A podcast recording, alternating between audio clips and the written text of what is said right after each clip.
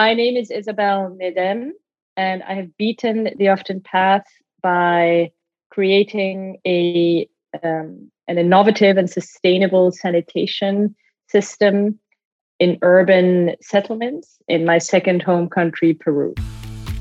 Do you know what day it is? It's a very special day, a day that I'm sure you've got marked in your calendar. It's World Toilet Day. And we've got a very special edition of the Beat the Often Path podcast for you today. My guest today is Isabel Medem, co founder of Sanima, a social startup that took on the challenge of providing sanitation to Peru, specifically Lima, Peru, a city where 850,000 plus people are denied access to basic sanitation, something that most of us take for granted every day. World Toilet Day raises awareness of the fact that roughly 4.2 billion people are living without access to safely managed sanitation. Isabel was extremely bothered by this statistic, so she and her co founder decided to build a company to tackle this problem at its core. Now, this subject is taboo. It's extremely unsexy to say the least, but it's one of the most profound issues facing humanity as a whole today. So I'm very pleased to introduce you to somebody who is doing something about it. Isabel Medem of Sanima.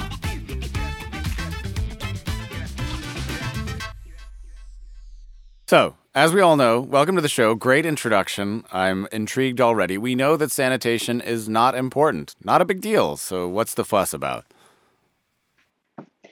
Yeah, what's the fuss about? That's that's what I thought when I first met my co-founder 10 years ago in Berlin um, and she she started opening my eyes to this huge problematic in the world that is usually described as sort of you know a third of the world population does not have access to a toilet in their home.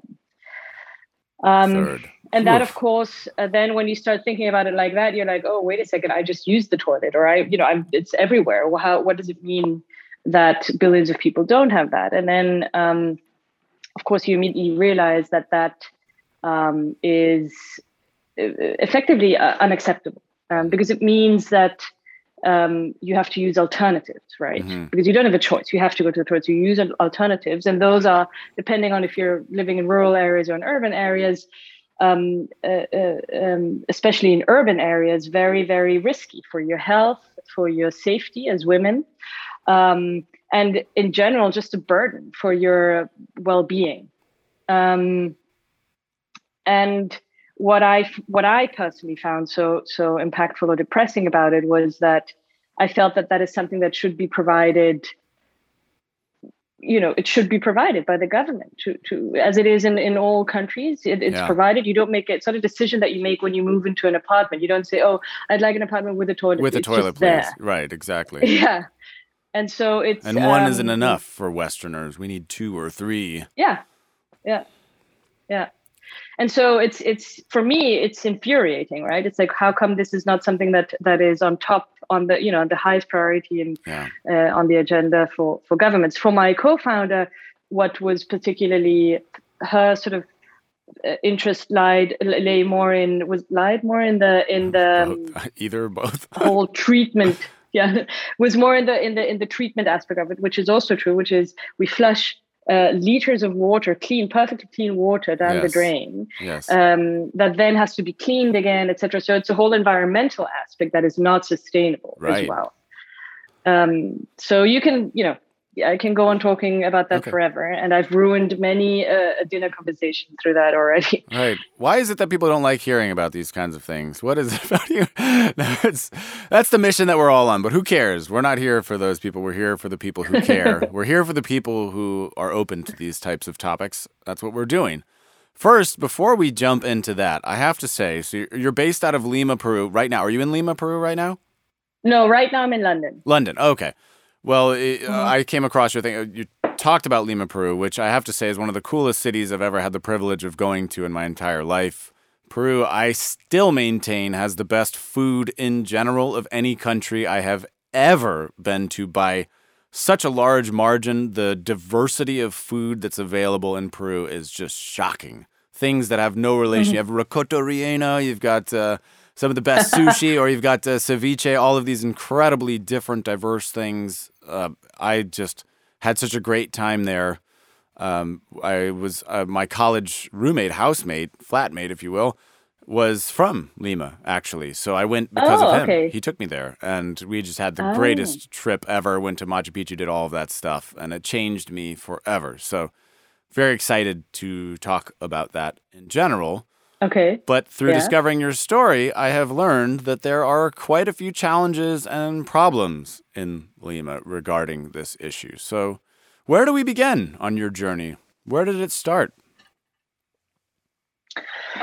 Uh, well, it's it's a, that's a it's a difficult question. In in there are several answers to that. I guess on a, on just sort of me perspective, it it started simply with the fact that I'm I, I am half Peruvian. My mother is Peruvian. My father is German. By if you just go by passports. Yes.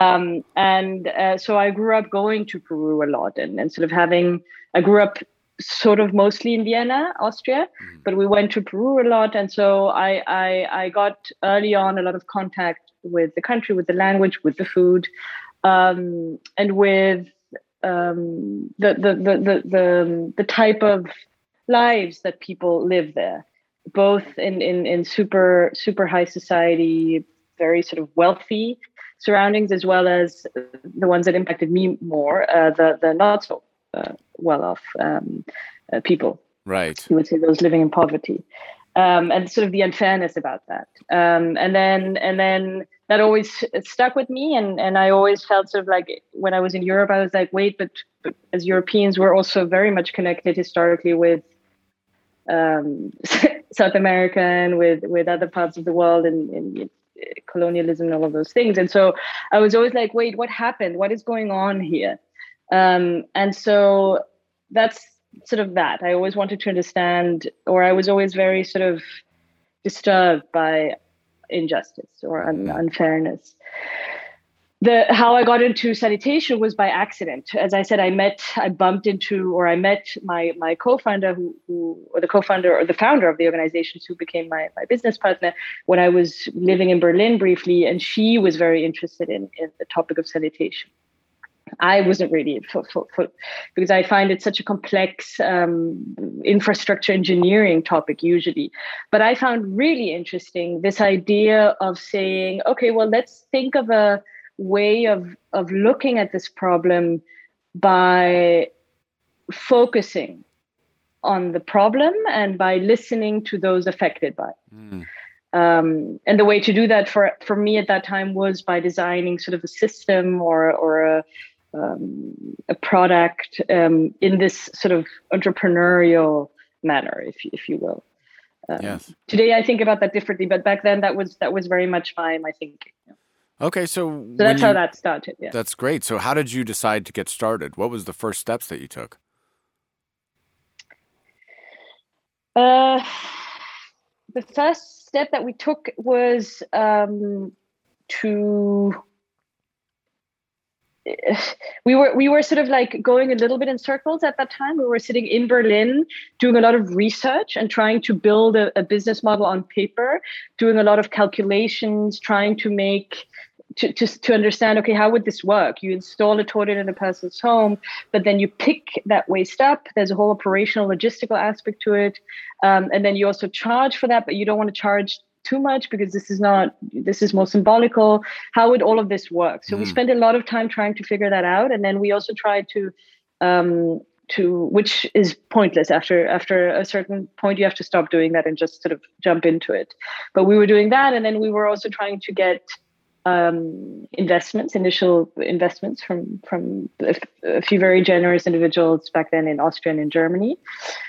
Um, and then we made a mistake, which was we we first went to a country that we had no connection to at all, which was India, Hmm. which is on top of it, you know, a huge. Um, it's a huge country. It's, a, it's it was just sort of like why why were we even doing that? Yeah. um, it was sort of like a leftover of what what the initial founders of the organization had had um, in mind, and so we kind of went there, but it was it was very quickly like let's not do that, and then we re regrouped and we are like okay so what are we going to do because we have this funding Yeah. and then and then we started researching again and i said i think we should give peru a try because at least one of us knows the language, there's a bit of network there, and we're not like completely, um, you know, like aliens arriving somewhere. Right. Even though we were still, but not as much. Yes.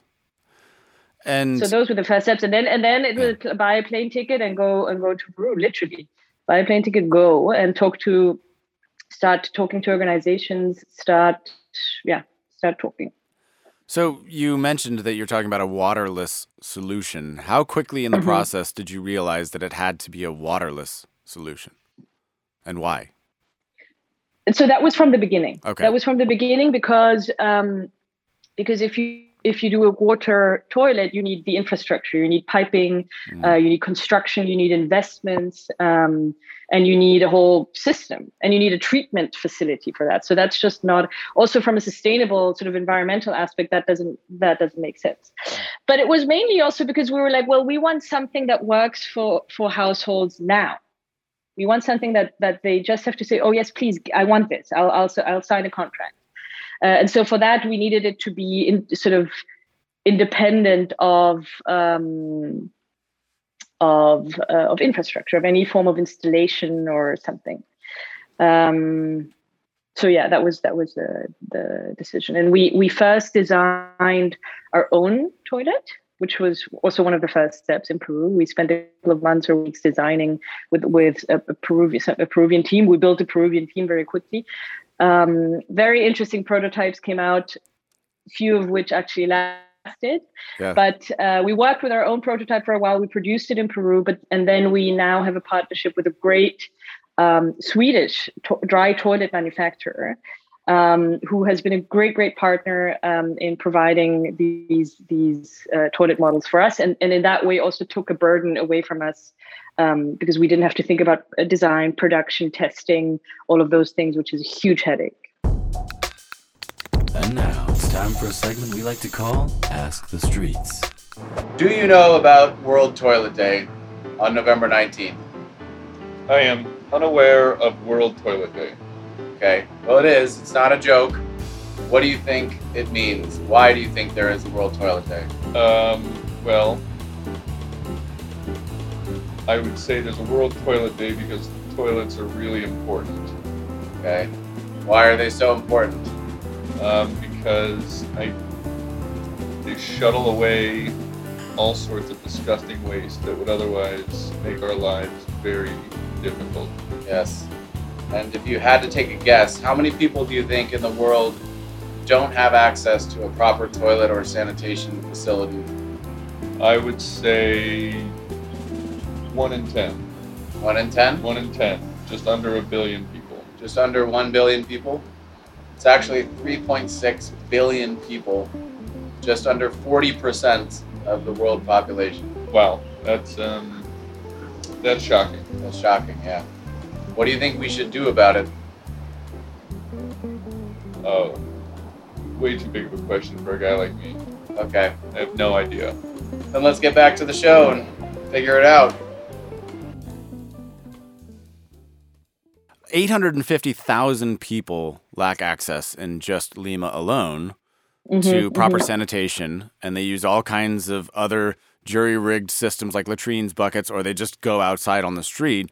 And uh, yeah. anybody who doesn't live under circumstances like that can appreciate this. If you have, for example, a garbage collector that comes every week, as I do here, um, have you ever had a time where they didn't pick up the trash one week and you've got trash stacked or your, your trash yeah. can is full, then you can understand how quickly things can get really out of hand. Now, you skip two weeks of trash collection and you've got a mess on your hands, three weeks. So take that to the extreme when it comes to people not having toilets. And I've seen in documentaries like if you're probably familiar with Inside Bill's Brain, the Netflix documentary about Bill Gates, he's been trying to solve this problem as well you can see just how massive this problem becomes so quickly. Um, and it was interesting for me to note that he also they came up with a, a, a waterless system. I think in his method they tried to reclaim drinking water from it, but maybe others just burn the waste. What was the solution for you that you came up with? So the solution that we came up with was uh, to to, to to to have to focus on getting the waste out of out of people's homes. Okay. So basically, to not do what Bill Gates thinks is Interesting. the solution. Great. Um, uh, and that is to say, okay, um, yes, it's all good and nice to find a magical toilet that you can put in someone's home. Good luck finding that because uh, it, it must cost a lot. Like a, a toilet that, that sort of gets rid of waste and sort of makes drinking water, whatever. It's like, okay, like if that, if someday someone finds that and it's cheap and all of that, okay. But uh, for now, it, it, that's a focus that takes away um, that's that sort of leaves out the urgency that I felt Mm. uh, um, is is sort of a reality, right? Which is like, okay, well, right now things aren't really working so well. So what we said was, okay, so we're going to try to to find the best quality, um, best looking, uh, and most practical toilet that can be put in a person's home without that home or that person having to do much for that. Um, and so this is how we came up with the, the this this sort of mobile toilet. So Mm. first we designed it. It was our own product, which is a toilet that you can just put like a chair. You put it somewhere. Um, and now we use Separett, but the idea, the Separett, the brand, the Swedish brand, but the idea was still the same. You put it in there, and it works um, as a toilet perfectly without water. Of, co- of course, this is sort of the second option that to, to what what w- what would be perfect, right? What currently with current standards, which is a flush toilet and whatever. But in my opinion, the second best would be that. So you the toilets and the experience of going to a toilet and not having to use a pit latrine anymore, not being scared. Children are very scared of falling into pit latrines. Rightfully women- so. I can imagine. I mean, Yeah. uh, and for and for women or or people who menstruate, um, it is it is completely um, uh, a hassle to use a pit latrine in those moments. Uh, you're very prone to infectious diseases. Pregnant uh, women, so it's it's a whole um, uh, uh, um, sort of also also this this shame of sort of not having a proper toilet in your home. Um, so so to, to just sort of have a to- we we ho- we hope to take care of that part with the toilet. But what for us was the most important thing was like, but if that's only one part of the problem because the toilet fills up, and we need to take that burden off of people's minds as well. And so that's why we focused on designing a service, on designing a way in which we can every week reliably um, and respectfully pick up um, and take away uh, the accumulated feces so that the users no longer have to worry about that. Um, and so we developed that system. We developed a system through which, for a while, we used a truck. Now we use tuk-tuk cars. Hmm. Uh, we have a jingle, and we go by very, very early in the morning before people like uh, an go ice cream truck. There's a certain sound ice that people truck. We recognize. have a we have a we have a jingle, um, and uh, we go past. Um, we have different routes. Every day is a different route for a couple of hours, and our our team goes by and picks up and collects the waste. Um, and then our ideal was to turn it into compost. Right? There are a couple of other organizations similar to ours in other parts of the world who do very interesting sort of re- waste to resource stuff. We're still trying to figure that part out as well. That would be great, right? To turn it into um, coal or into compost. We tried compost for a while, but for now we just take it away. Okay. And so um, what we what so this means that we focused really on trying to provide something that is relevant for households uh, right now. I just want to say something small about sort of this whole household and slum thing or sort of informal settlements.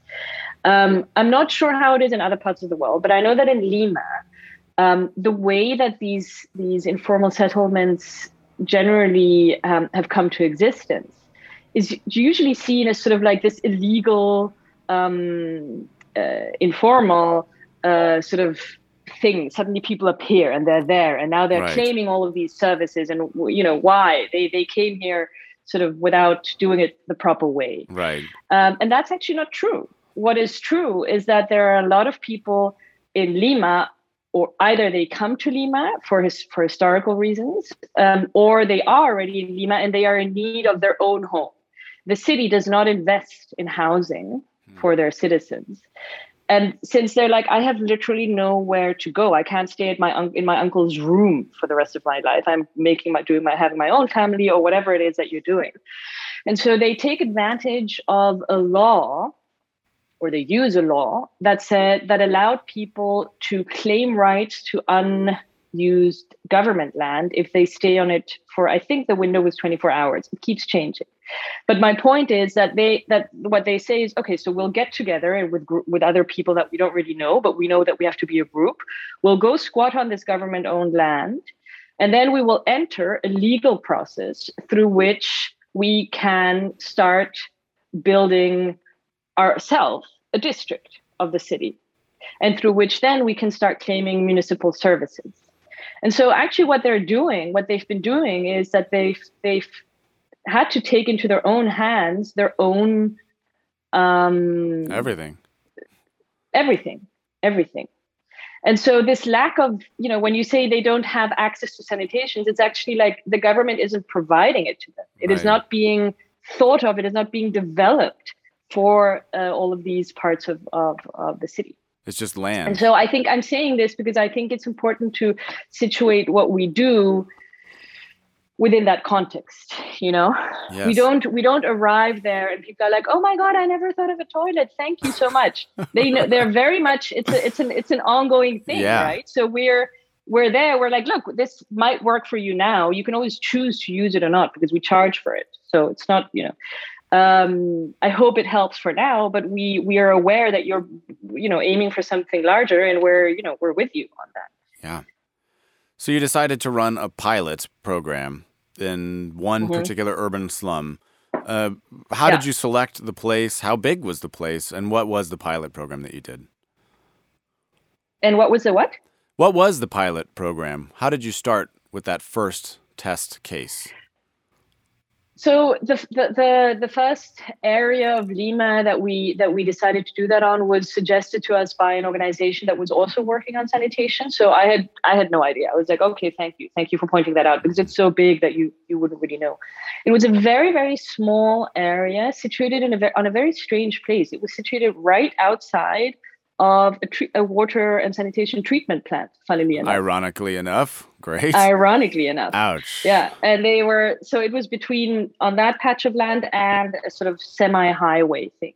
And people were selling a lot of um, plants. Um, there was also pig stables, a very lots of little small businesses. Um, and we we sort of asked to speak to the leaders of the community, I think, um, because again, in, in this process of sort of becoming formalized, they they organized legally with leaders and everything, and we presented our idea, but it was must have been really strange the way that we looked and the way that we just sort of started talking about toilets and and, and ideas. We didn't have a prototype yet. So that's how we then started, and, and it wasn't really like we were received with open arms. And then so then we went to knock on on on people's doors and asked whether they would be willing to participate in a very short test um, of toilets and whatever, and, and some of them said yes. And then we designed, or my business partner and her and her team designed um, some p- toilet prototypes, and that was a pilot. Like we put them in there, let them stay over the weekend, um, and then we would ask them to tell us, you know, what went wrong, what didn't work, what blah blah blah.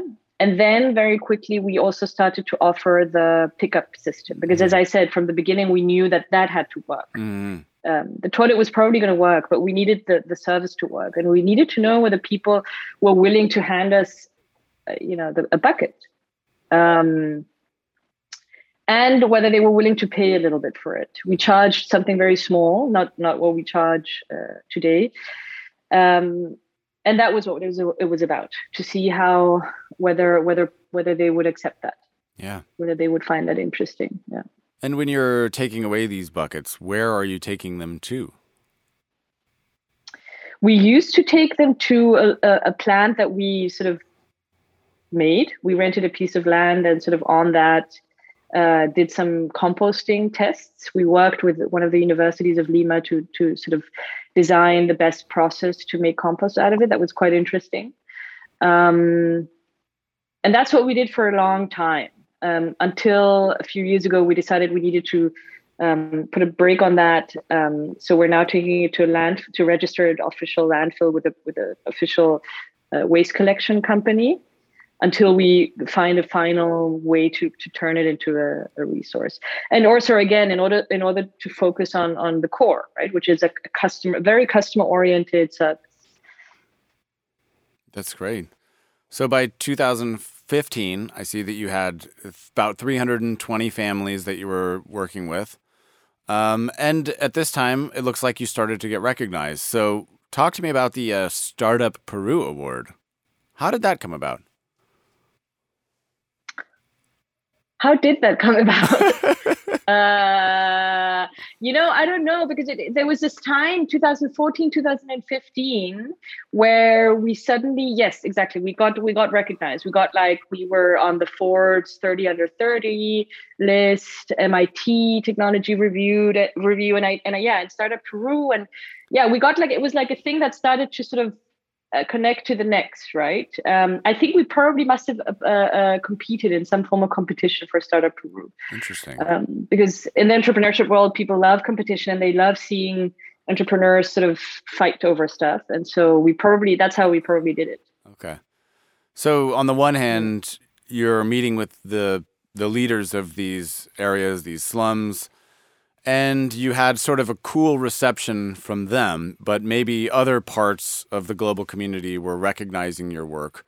Did people in Peru start to recognize the value of what you were doing, or was it an uphill battle the whole way?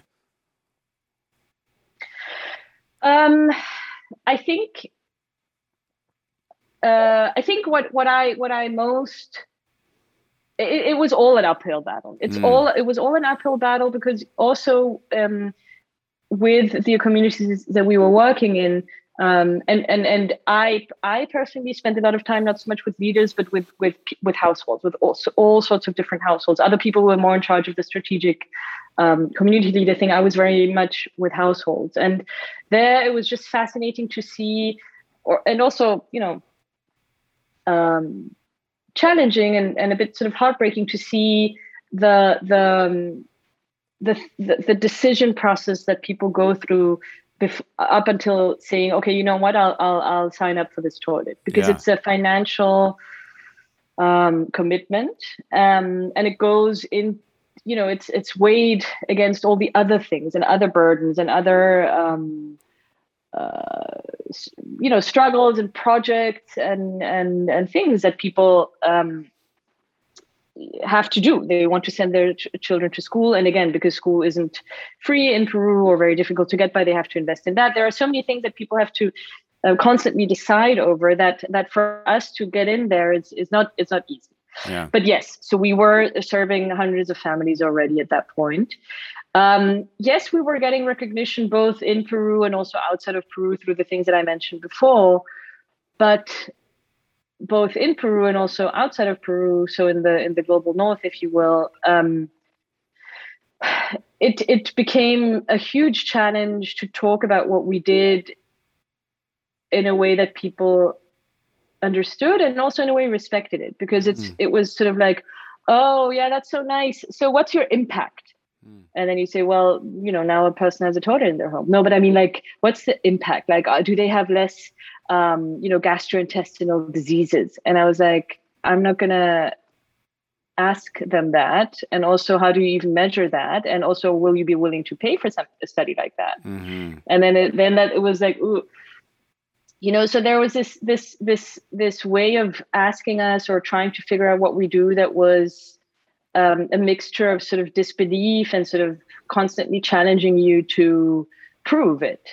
Um, and and especially when you enter the social entrepreneurship world, people expect even more because they want it to have a huge social impact, which you have to measure in in many many ways, and they expect you to have um, to be a self-sustaining business model. Mm-hmm. Um, and so there's no talk of government. So you're not allowed to say, um, "Oh, I think I would like to work with the ministry of this and that," or "Is there a way that we could find a way to subsidize this?" No, it has to work on its own. You know, and that's a very money, yeah it has to make money and it, and it has to um, yeah but in a situation like this that's really hard because to charge more is directly negatively impacting the very people that you're trying to help so you're you have a conflict there from the outset basically and it's also hypocritical to expect that because in in in Lima, for instance, um, sanitation and water is heavily subsidized. People in in areas where you do have that pay pay a very very discounted price, and in other parts of the world.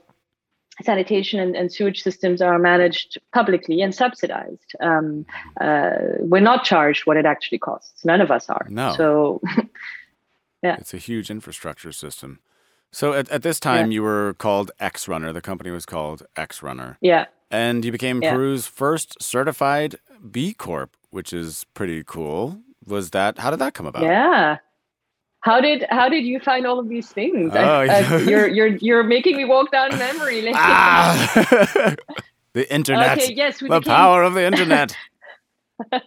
the certified B Corp. How did that come about? It came about because we were we participated in um in an in an incubator, I think it was called, you know, social startup Ah, incubator yes. or something. And they had a they had someone there who was from B Corp, and they suggested that we you could do like a um like a survey or whatever you could ask answer a couple of questions to see how your impact would be measured or i don't remember exactly what it was but it turned out well we did it and and we got a really high ranking we got like a really huge points and she was like whoa you could really um, you should apply for, for for that. And we said oh that's actually really helpful because it it it represents a lot of the things that we believed in right?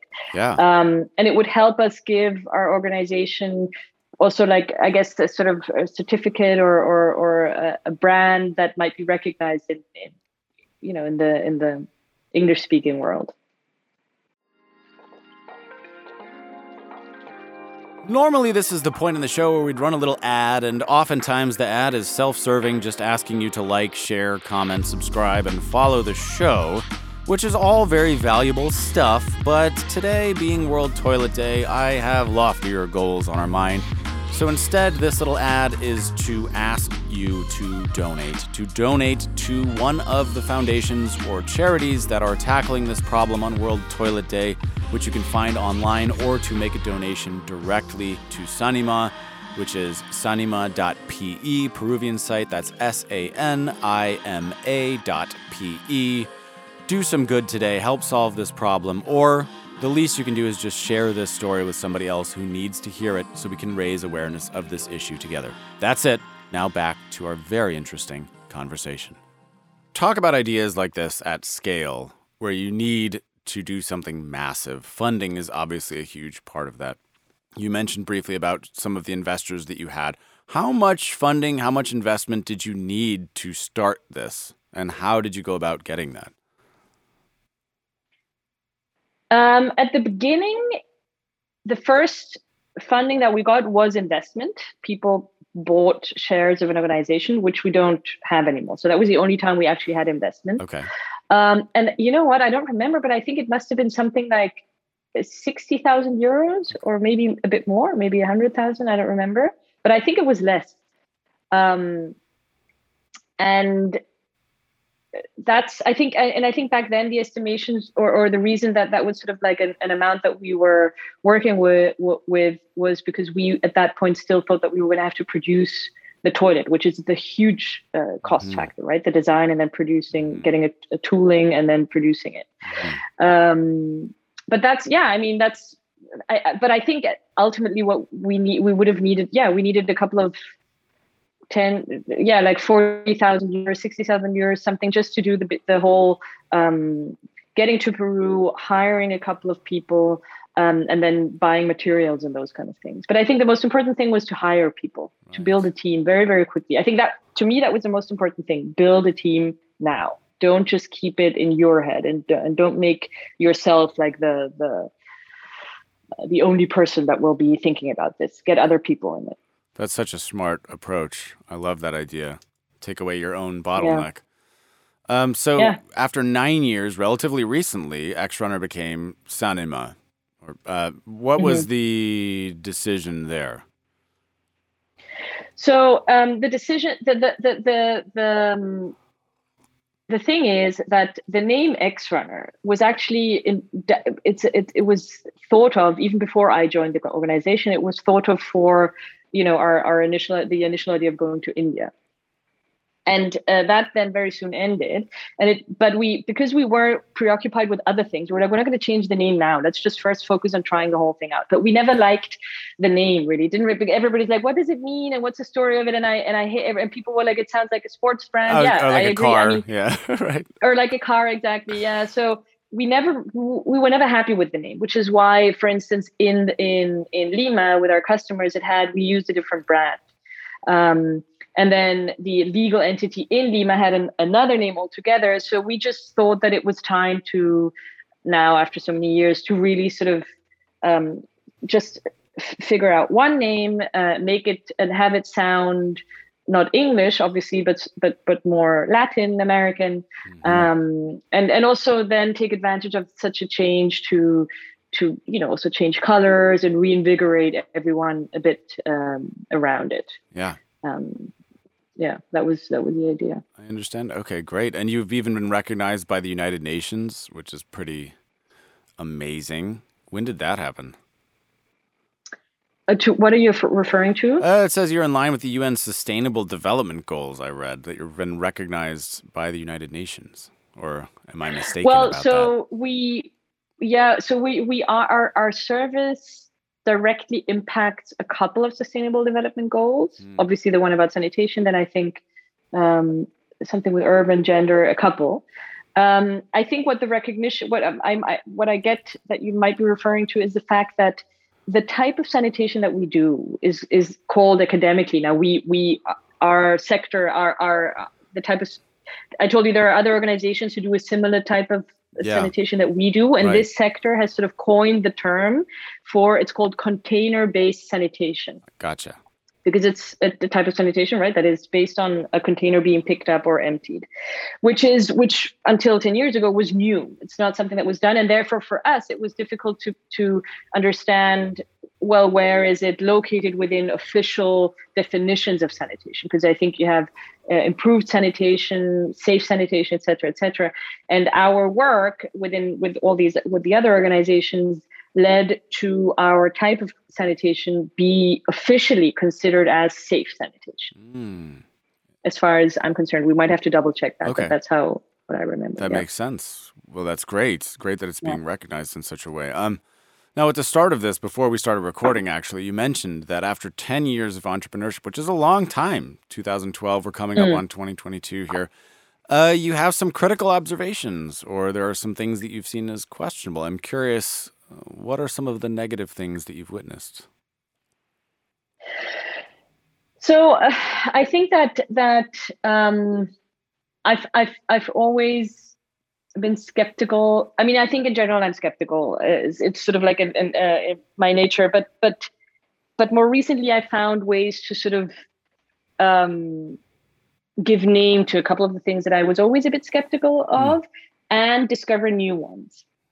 And so I think um, a couple of the ones that I, I feel a bit critical towards and that I talk a lot about with my team in Peru because it's not something that I just think about on my own. I we have a lot of conversations and we we discuss these things. Is sort of first of all this idea that that and I mentioned this earlier when I when I talked about the context of how Lima's settlements even come about.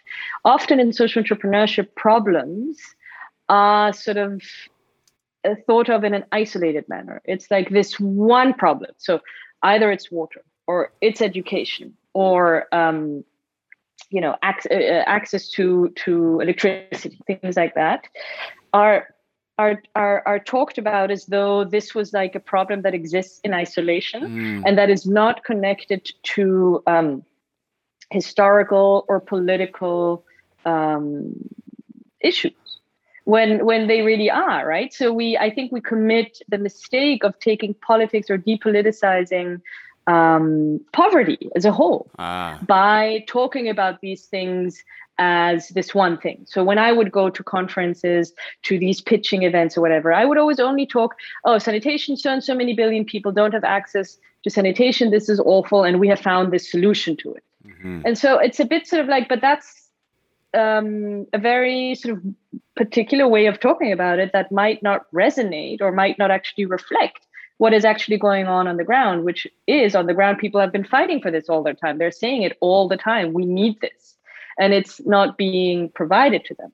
And then also, this way of saying people lack access to often makes it sound as though um, Innocent.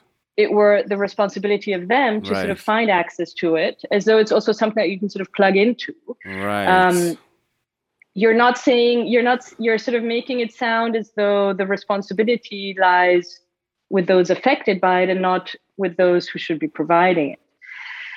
Um, then i think there's also this thing of of social entrepreneurs themselves being um, hyped a little bit, you know, as as sort of you, you get these awards, you get. Um, I mean, I didn't get that many. I'm sure there are many more, and people get much more. But even if you get a few, it's like, oh, okay, so you're you're it's it's very quickly suddenly you're you're talked to or sort of celebrated as an individual. Um, and as someone who has somehow had this this amazing idea um, and who who can also now speak about a problem with a lot of sort of authority um, and who can also sort of speak um, about uh, uh, uh, or sort of represent or be the voice of these people that you're that you're helping right which Yeah. is a bit which is problematic um, because um, especially if you think about the fact okay yes i'm peruvian but half peruvian and i'm and i'm white i'm not and i'm not from uh, the the areas that i'm working in and and i'm given a lot of space a lot of sort of a platform to talk about all of these things Mhm. um, and I mean, I still believe in the work that we do. I still, I still, um, as I say, these are things that we discuss with the team in Peru as well, because it's, you know, as much as you, and I think the more you love something, the more you also have to be able to be critical about it. Um, and and I think that social entrepreneurship does um, commit this mistake that we sort of completely um, cr- we create this this space for us for those who had this idea who, who come in there talk about it in a way that erases a lot of uh, voices and histories and, and facts and um, also makes it a very sort of market based business based approach to to something so structural like like and systemic like poverty Yeah.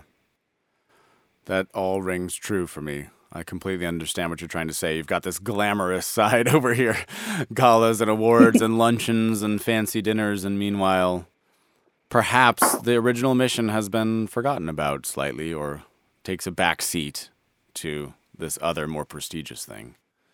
I completely yeah that. and but but it's something that that's that that the whole ecosystem of social entrepreneurship does Right. so it's also the ones who who who who give money who who expect social entrepreneurs to present things in a certain way um it's it's the whole it's the whole sector yeah Yep. We pat Mm. ourselves on the back and say job done and that's the end of that. But Yeah. I get your frustration. Um what would you say? I know we're running low on time here, so let's let's go to Yeah. another little piece here. So what in Mhm. all of this 10 years, ups and downs, extremes on both sides, I'm sure. What was your most triumphant moment? What was the moment where you felt best or what was a big moment of accomplishment that you had? Mm, obviously, there are a few, and I'll try to keep it short. I think one that just immediately comes to mind is I remember that we started, it was when we started to really serve hundreds of families already. And I very early on wanted to um, avoid my team collecting cash and have customers pay this into the bank so that it's all just more uh, with less problems. Um, and I remember that the first month when we were accepting payments through the bank, I checked, like I knew today was the day that we were going to start receiving payments. And I looked on, on the bank account and I saw sort of the payments coming in. And I was, I think that was a very emotional moment to me, not because as I, I think you, you might by now understand, I'm not, I'm, I don't, I almost think it's problematic that we're charging, but right now we have to, this is the way it works. So it was not about like, oh my God, we're making money. It was more like, oh, interesting. The, the those who are paying and those who are able to pay um, see a value in this because otherwise they wouldn't be paying for this. So that was really uh, fascinating to me. Another one was and then another one, and I'll just keep it at that one, is was when I um, handed over my CEO role to someone else, to someone in the team. Um, just because I think that I love the idea that the organization has its own, you know, personality. Um, and and and I, I, I poured my heart and soul into creating a team and into creating a work with dynamic, you know, a way of working that I that I'm really really proud of because it's a way that um, respects everyone, where we make decisions together, where we discuss, where we we disagree openly. Like it's a very honest and respectful way and then to be able to to have that sort of to hand that over and and have it sort of continue um, in its own way is is is cool and that it attracts people who want to work there and when people say oh i heard about this project in your university in the university and now i want and i always wanted to work for you and, and i'm so happy to be here those those are kind of cool things like you've built something that's bigger than yourself and that might continue for who knows how long that's yeah, fabulous. and that and that attracts people for the for the reasons that I believe. Yes, you Yeah. created this culture yourself, and you watched it grow. Yeah. That's that's Yeah. so great. Do you think that having a co-founder is important? Would it have been harder to go it alone? It's I think it's important. I think in a way I did do a lot of things on my own because because my co-founder then moved back to Switzerland and we did we did continue we we still work together and everything, but I stayed in in Peru. Um, I, I definitely think if you can try to to build a team of several co-founders at the same time you have to get along and you have to be very clear about each other's roles and things like that but when if that works then i think that's better Yeah, that makes sense. You hear that all the time, and uh, yeah, Yeah. it's a common thing that we've seen, a theme that's been in this show. that's been but but also build you can also build a team that is maybe hierarchically below you if you if you will um, but if you have this work culture it will it will be a team that can also that you that you can obviously lean on um, so that's also important you know don't just keep it up there with the, those who, who who had the initial idea like pour it into the other people pour it into everyone around you so that you you you have that strength in in people That's so great. Well, we've got just a few minutes left, so I want to ask a quick, quick question. What's the best piece of advice you've ever received? Oof. I've received a lot of shitty advice. Sorry. I've, I've received a lot of sort of okay. unasked for advice. You cannot believe it, especially from from men. But I, Yeah. I did receive good advice. Um, I think one one good piece of advice was from someone whom I was I was trying I was having trouble with the person in the team and I knew that she wasn't performing well. And I actually knew that I that she should go, that I should look for someone new. But it's such a pain to do that when you're in a startup and when you're building a team. Like every person who leaves is is a, a headache because you have to find someone else and you want to build a culture. You don't want to let someone go. It's not Mhm. nice. But um, I didn't quite know how to go about that. Um, and so he gave me um, interesting advice because he said to communicate clear objectives and goals to that person to achieve.